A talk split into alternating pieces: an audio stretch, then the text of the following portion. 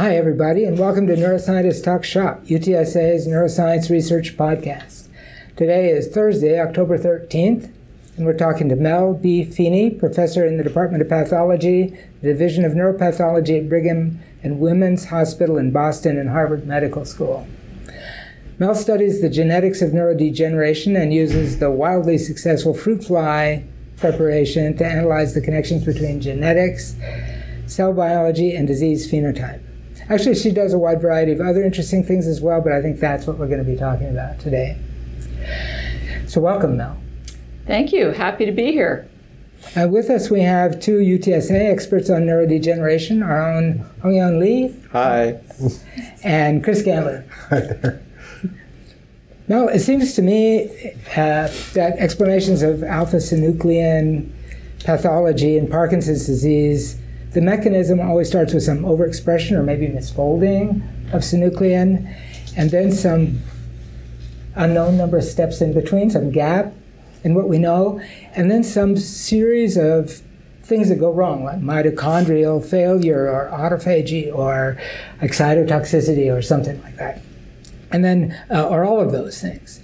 So maybe all those things are this are different pathways, and each one of them is a different effect of alpha synuclein, or maybe all of those things have some common denominator. And uh, you, in your work, it is implicated that actin cytoskeleton as possibly a common denominator in the mechanism of cell dysfunction in Parkinson's disease and maybe some other de- neurodegenerative diseases. So, could you start just give, giving us an overview of what this you know, grand unified view of that causal link between synuclein and cell pathology. Absolutely, I'd be delighted to.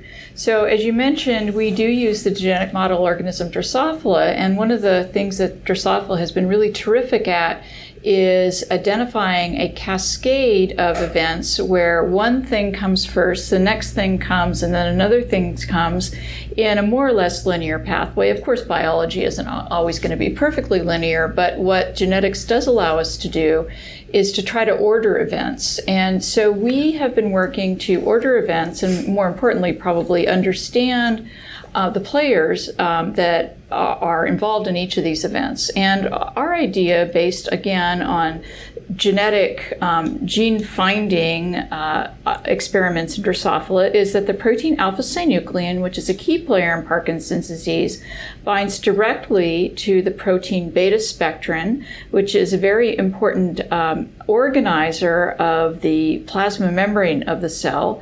We think then um, that through beta spectrin, alpha synuclein indirectly influences the actin cytoskeleton and the actin cytoskeleton has a number of important roles to play, but, but I, we would say one of the more important roles is to control the division and ultimate health of mitochondria. And when mitochondrial health declines, that then we think leads um, fairly quickly to neuronal cell death.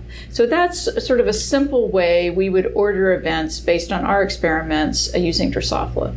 So what's what's going wrong with actin. I mean, uh, so maybe you say something about dynamic and stabilized. Right. So it, what we know in general about actin is actin dependent processes require uh, dynamic actin. So that requires, you know, actin, uh, you can visualize actin as a, uh, a filament, if you will. Um, and these actin filaments are used in the cell to move organelles for mm-hmm. structural stability. But it, it does appear that all of the functions of actin that we know about require that actin have some dynamics, that it becomes shorter, that it becomes longer and that helps uh, with you know active maintenance of cell shape, and it helps move organelles around. Or in the specific case of mitochondria, we think it helps recruit specialized proteins, particularly DRP1, that help to uh, help mitochondria to divide, which is a critical aspect of mitochondrial biology. So we believe it's really the dynamic uh, nature of actin that's required. Now, A lot of the work we do, however, is in in vivo preparations in the fly brain or in the mouse or rat brain or even the human brain, where it's harder for us to look at the actual dynamics of actin. So, what we often do is look at, at a sort of a single time point how stable actin is, how much is in filaments, how much is in monomers. And, and uh, and so, so we think, and so then we, so what we observe with alpha synuclein in alpha synuclein models of toxicity, that there's more stabilized actin. Um, but we really think that the fundamental problem is likely to be that that stabilized actin is insufficiently dynamic. It can't respond to challenges and changes in the cell. So you see it redistributed in the cell. The actin is would have been here and now it's there? Is that well I mean, maybe. i think we would view it in a little bit of a different fashion. I think we would view um, that we should have let's say on the mitochondrial surface that we should have an actively uh, actively turning over pool of actin but rather what we see is an excessively stabilized pool of actin. So you can just you can see that just by measuring how long it takes for actin to rebuild itself or that would be ideal. We would love to do that. Those are experiments we really really like to do in cell culture but we haven't uh, done those yet. But that would that would be the kind of experiment that one should do to really prove that point. So how, do, how else could we measure the dynamic versus stabilized actin you need some kind of more live imaging. Uh, so there, the indirect measures, what we have done, and a lot of the data that I showed to the group earlier today, mm-hmm. which is to simply measure the amount of F actin or G actin. Mm-hmm. I see. So F actin is formed into filaments, and G actin is uh, monomeric. monomeric. Yeah. So if there's a lot of dynamic actin, then there should be a lot of G actin available. I'm just trying to get like it, in my simple mind. yeah, I. Um, I'm not sure that necessarily numbers more of this or more of that. I would say it's more that the balance has changed in an appropriate way. Uh-huh. So, how much does it change from neur- like one neuron type to another or even if you were to go into a non-neuronal cell type. I mean, are, are, are is the distribution of actin about the same? Is you know, that's actually a fascinating question. I do not know that we know the answer to that. That would require uh, either isolating those cells or performing um, some kind of live imaging to look at dynamics directly. And I don't know how much that's been done. We have not done that. That's a really interesting question. Okay. Yeah. So I understand how actin could be important for mitochondrial division. Why is mitochondrial division important for the cell? Well, that's a great question.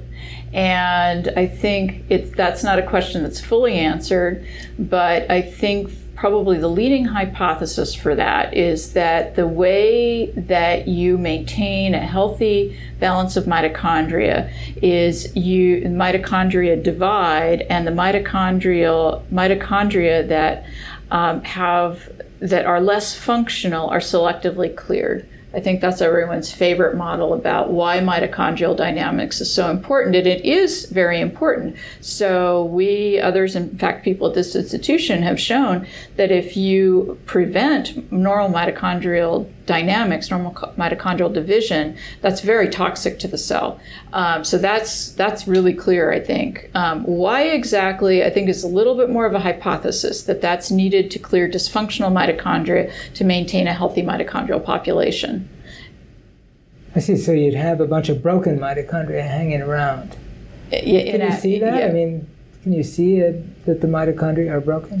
You so the the data that supports this idea that the reason that mitochondrial fission is important is to maintain a healthy balance of mitochondria is data that shows if you um, if you either interfere with mitochondrial fission or you interfere with mitochondrial um, clearance, then you have a population of dysfunctional mitochondria that persists and sort of takes over the cell, if you will. And the, the story that mitochondrial dysfunction is really important in Parkinson's disease goes back a long way. A long time, a, yes. Has a big absolutely history. long history. But uh, but I've never heard really a clear statement about what it means for the brain cell. I mean, we see neurons die in substantia nigra.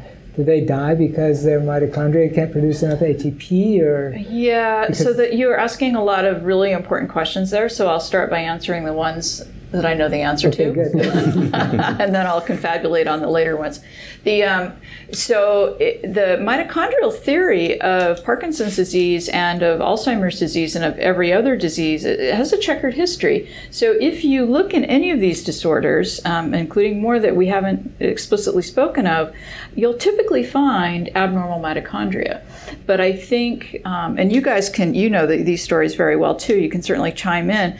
But my my feeling is that um, until there were genetic mutations that specifically implicated mitochondria, in the case of Parkinson's disease, it's mitochondrial dynamics, and in the disease process, I think that there were really schools of thought that said, you know, you're seeing these mitochondria, they're definitely abnormal. Yes, we believe that, but that's because the cell's sick right? Uh-huh. As opposed to the cell dying because the mitochondria are abnormal. To me, and you guys have, I'm sure, your own mm-hmm. feeling about this. To me, the turning point was um, finding genetic mutations, and particularly in common diseases like Parkinson's disease, uh, where those genetic mutations clearly implicated mitochondria because they were mitochondrial mm-hmm. proteins and they were important for mitochondrial function.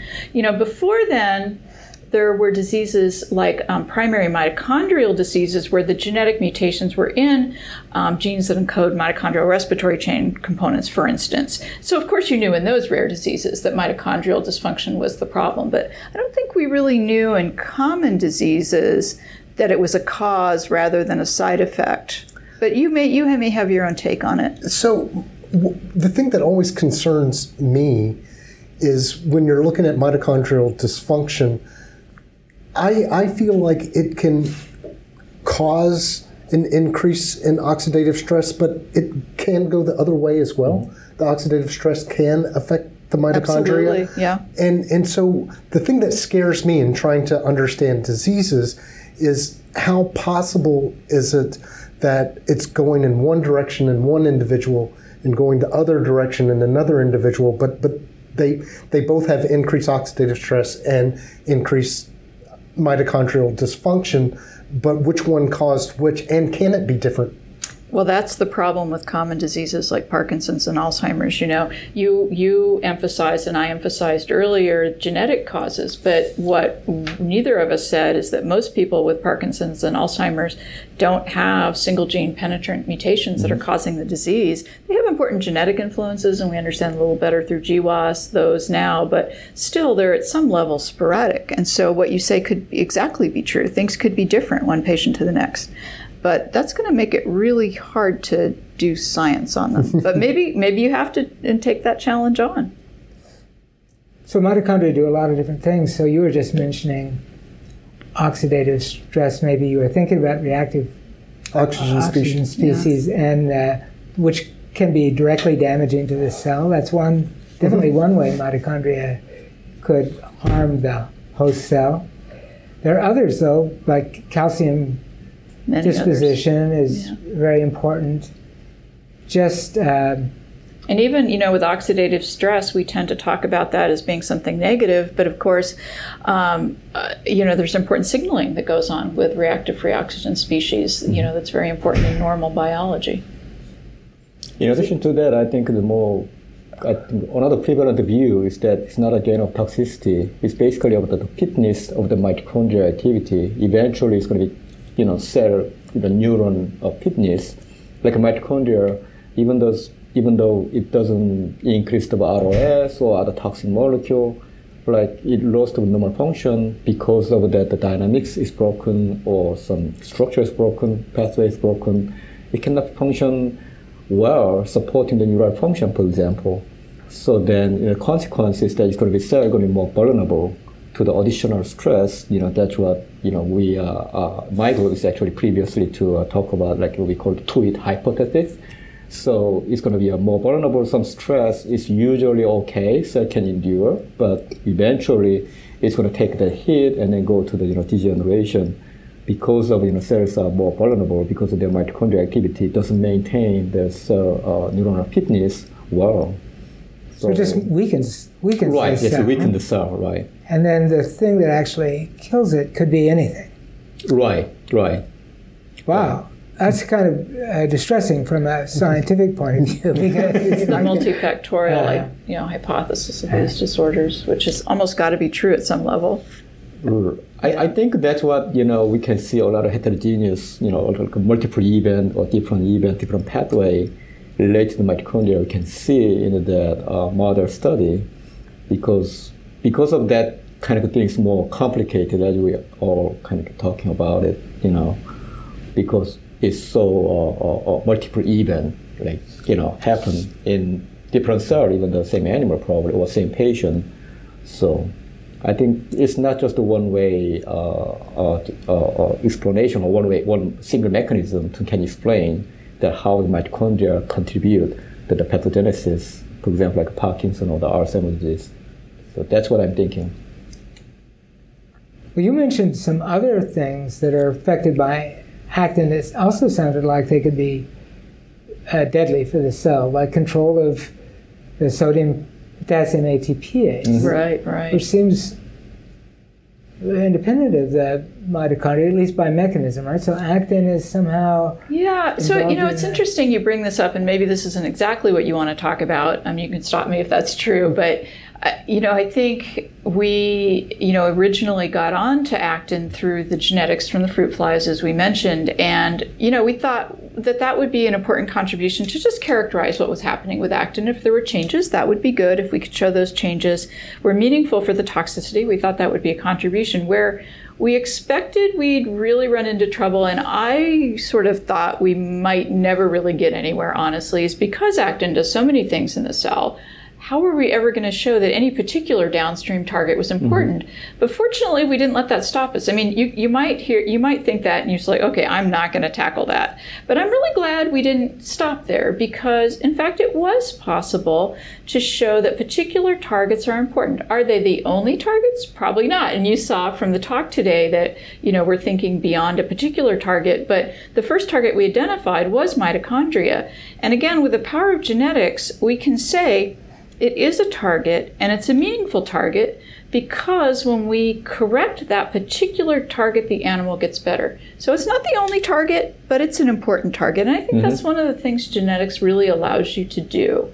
Um, so probably there will be other important targets. I, I didn't show you too much of this. In fact, maybe not even enough for you to really get the story, but a second target of actin that we've shown is autophagy. So we've shown that actin directly controls autophagy and that the deficits in autophagy that occur in at least the Parkinson's model, perhaps also an Alzheimer's model, but at least in the Parkinson's model, are through actin. So if we correct the actin defect, the autophagy defect is also corrected. So again, a second target um, and and we showed that that was um, directly through autophagosome maturation, and a- actin's known to control that process.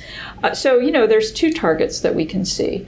So you know, we're never probably going to get to all the heterogeneity and all the actin targets, but I think we can make some meaningful progress on the major ones. to me that is something very satisfying about the ubiquity of, of actin and because as an outsider i listened to that cell biologist talking about diseases.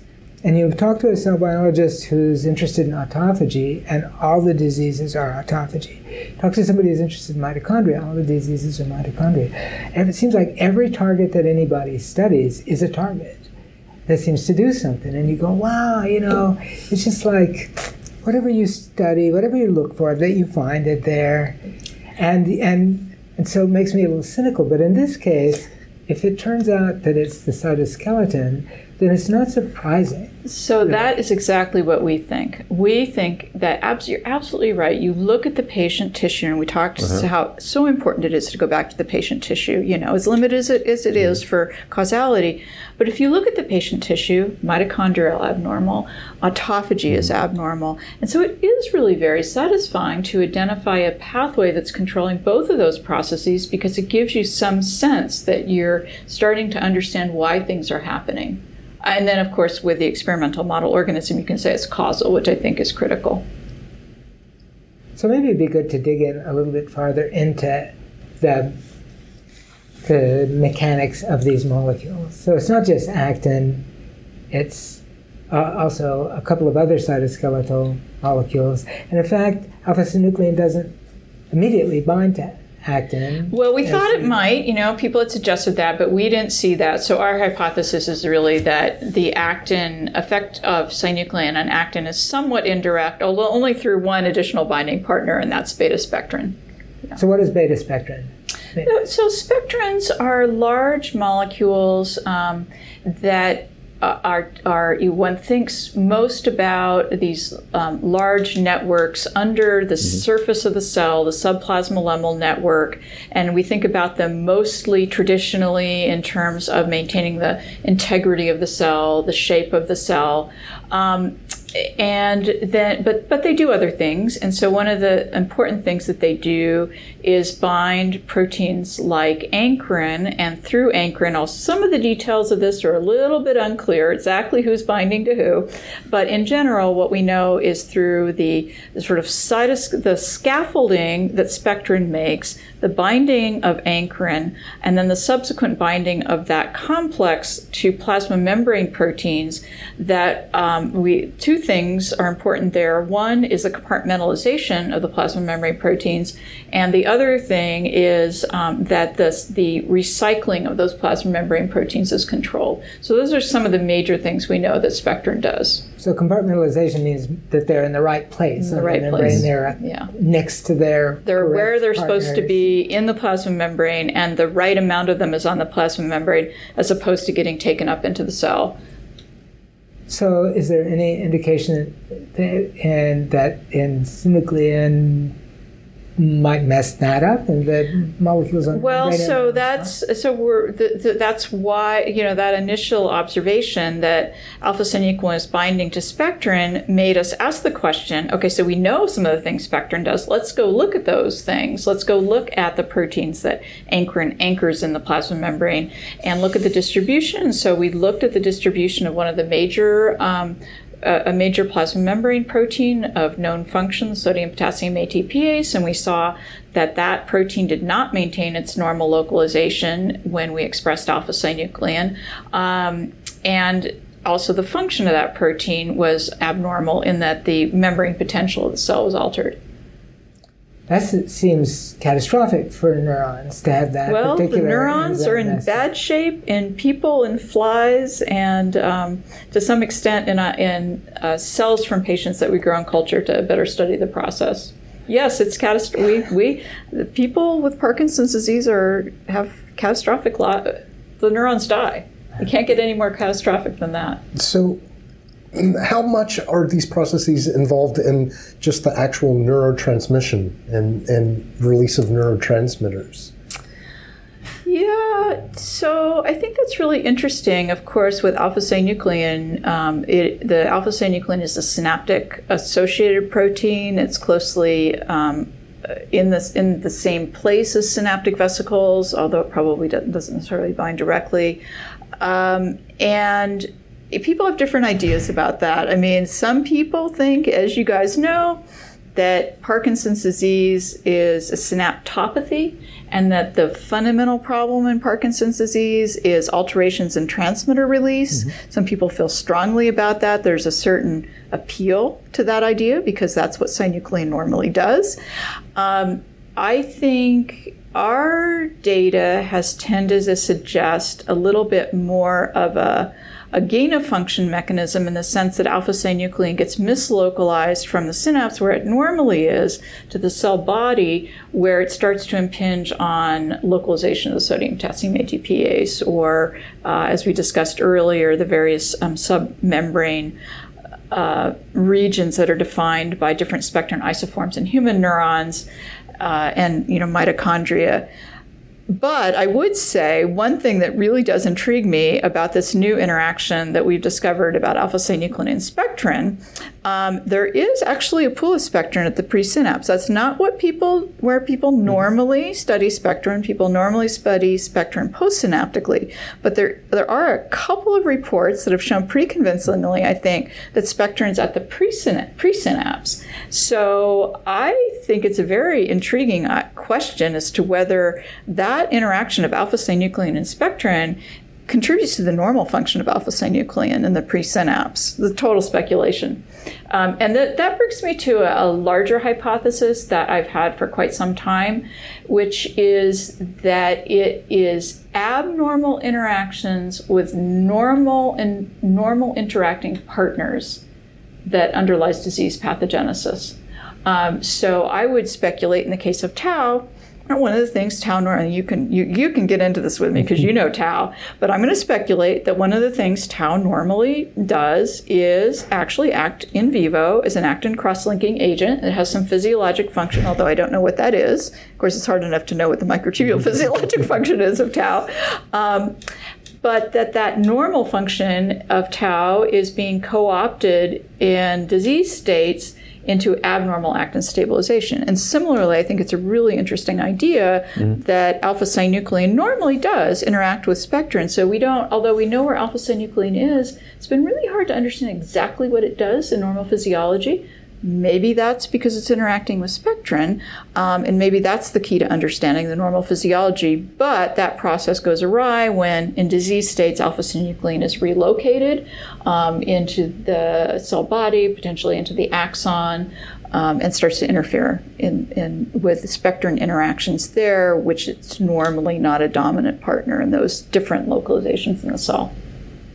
So, in, the, in this kind of way of thinking, the Lewy body is not really part of the pathogenetic mechanism. Again, that, uh, that's highly debated. Our data has always tended to suggest that Lewy bodies are a large sinks that are more that are protective, that may be soaking up abnormal uh, forms of aggregated alpha synuclein. But that's a topic that's highly debated in the field. Many people would take um, you know issue with that and have other opinions.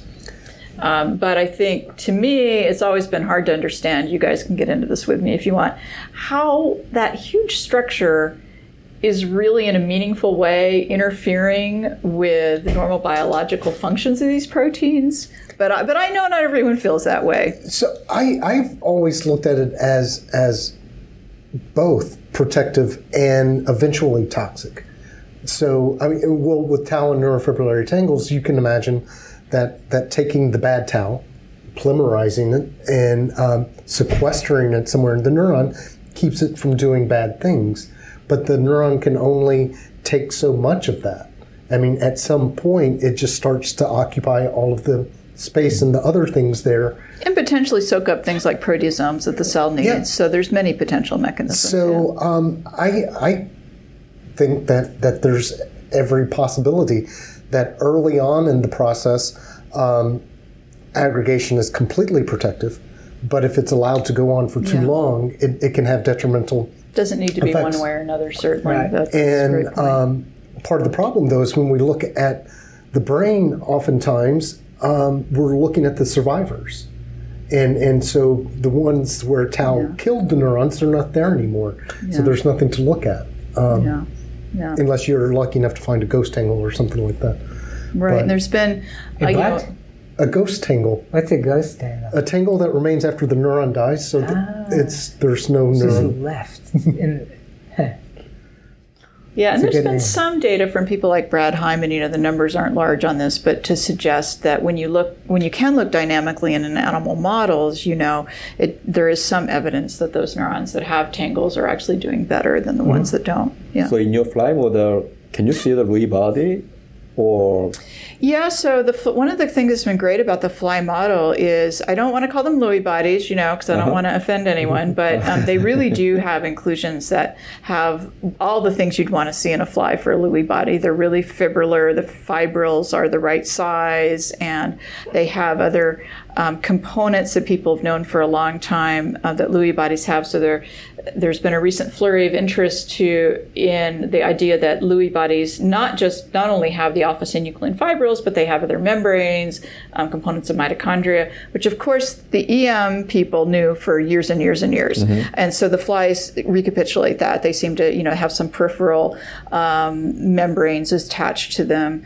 So they do have very nice inclusion bodies. So can you can you like track or make them you know some clear view that like you know their chronological sequence that yeah know, so you know the so flies of course i love them and i like to think they're great for everything. The brains are pretty small so to do dynamic yeah. imaging that's kind of hard in the fly brain. Yeah especially for those small inclusions. Okay. i think we maybe but, better leave that to the mouse people. But, but, but what, what, what, what, what, what's your idea? You know it seems to me that you know like Lewy body is more like you know consequence, like you know, end stage of the, the whole process. A marker, yeah. So like you know, process you just mentioned, like you know, interaction with the actin uh, spectrin, and then eventually the actin uh, uh, problem. That's kind of likely early event, like you know, actual causal mechanism, and then as a consequence, that Lewy body going to be can be formed, or it's going to be, you know, doesn't matter. Actually, separate event. Well, we don't think it's separate, you know, and at least in experiments, um, when we rescue toxicity, there's more Lewy bodies, more inclusions, and they get larger. Oh. So that that's part of the reason that we've always viewed them as potentially a protective sink. Although, as Chris says, there's no need to see it one way or another. Both things can happen at different times. There's also a, a notion that the sort of fibrillary form of synuclein can propagate from one cell there is to the other. One of the more. Is this um, something that you have investigated or you have? so that's a hugely important topic for many, many investors, investigators in Parkinson's disease, but not something we work on. Uh, we, you know, we were interested to see if we would see that in our flies. We did some experiments and didn't wasn't obvious that that was occurring. Um, the prop- propagation experiments can be challenging to interpret because uh, you have to make sure that what you're seeing is actual propagation as opposed to simply a little bit of expression in the cell that you're arguing is propagating. And we could never really convince ourselves of that. So we don't have good evidence for that in the flies, but I'm certain certainly it could occur. We, and anyway, we don't. You're overexpressing kind of sort of generally and universally, right? So uh, well, so what we did, and of course for those experiments, is we would um, where we tried to see if we might see it is express only in one cell population, uh-huh. and then look at the synaptically uh-huh. connected cells or other surrounding cells and see if we saw a propagation. Well, it um, seems like a really good experiment, a really good test. You're not confident. It, we we didn't see it, but you know, but that but it also isn't that easy to see necessarily. So people in mammalian systems had to work hard to see it. Um, mm-hmm. We may not have worked hard enough. Okay, well, thank you very much. Uh, My pleasure. Thank you for having me. And Chris, and Hung Thanks. Mm-hmm. And this has been Neuroscientist Talk Shop.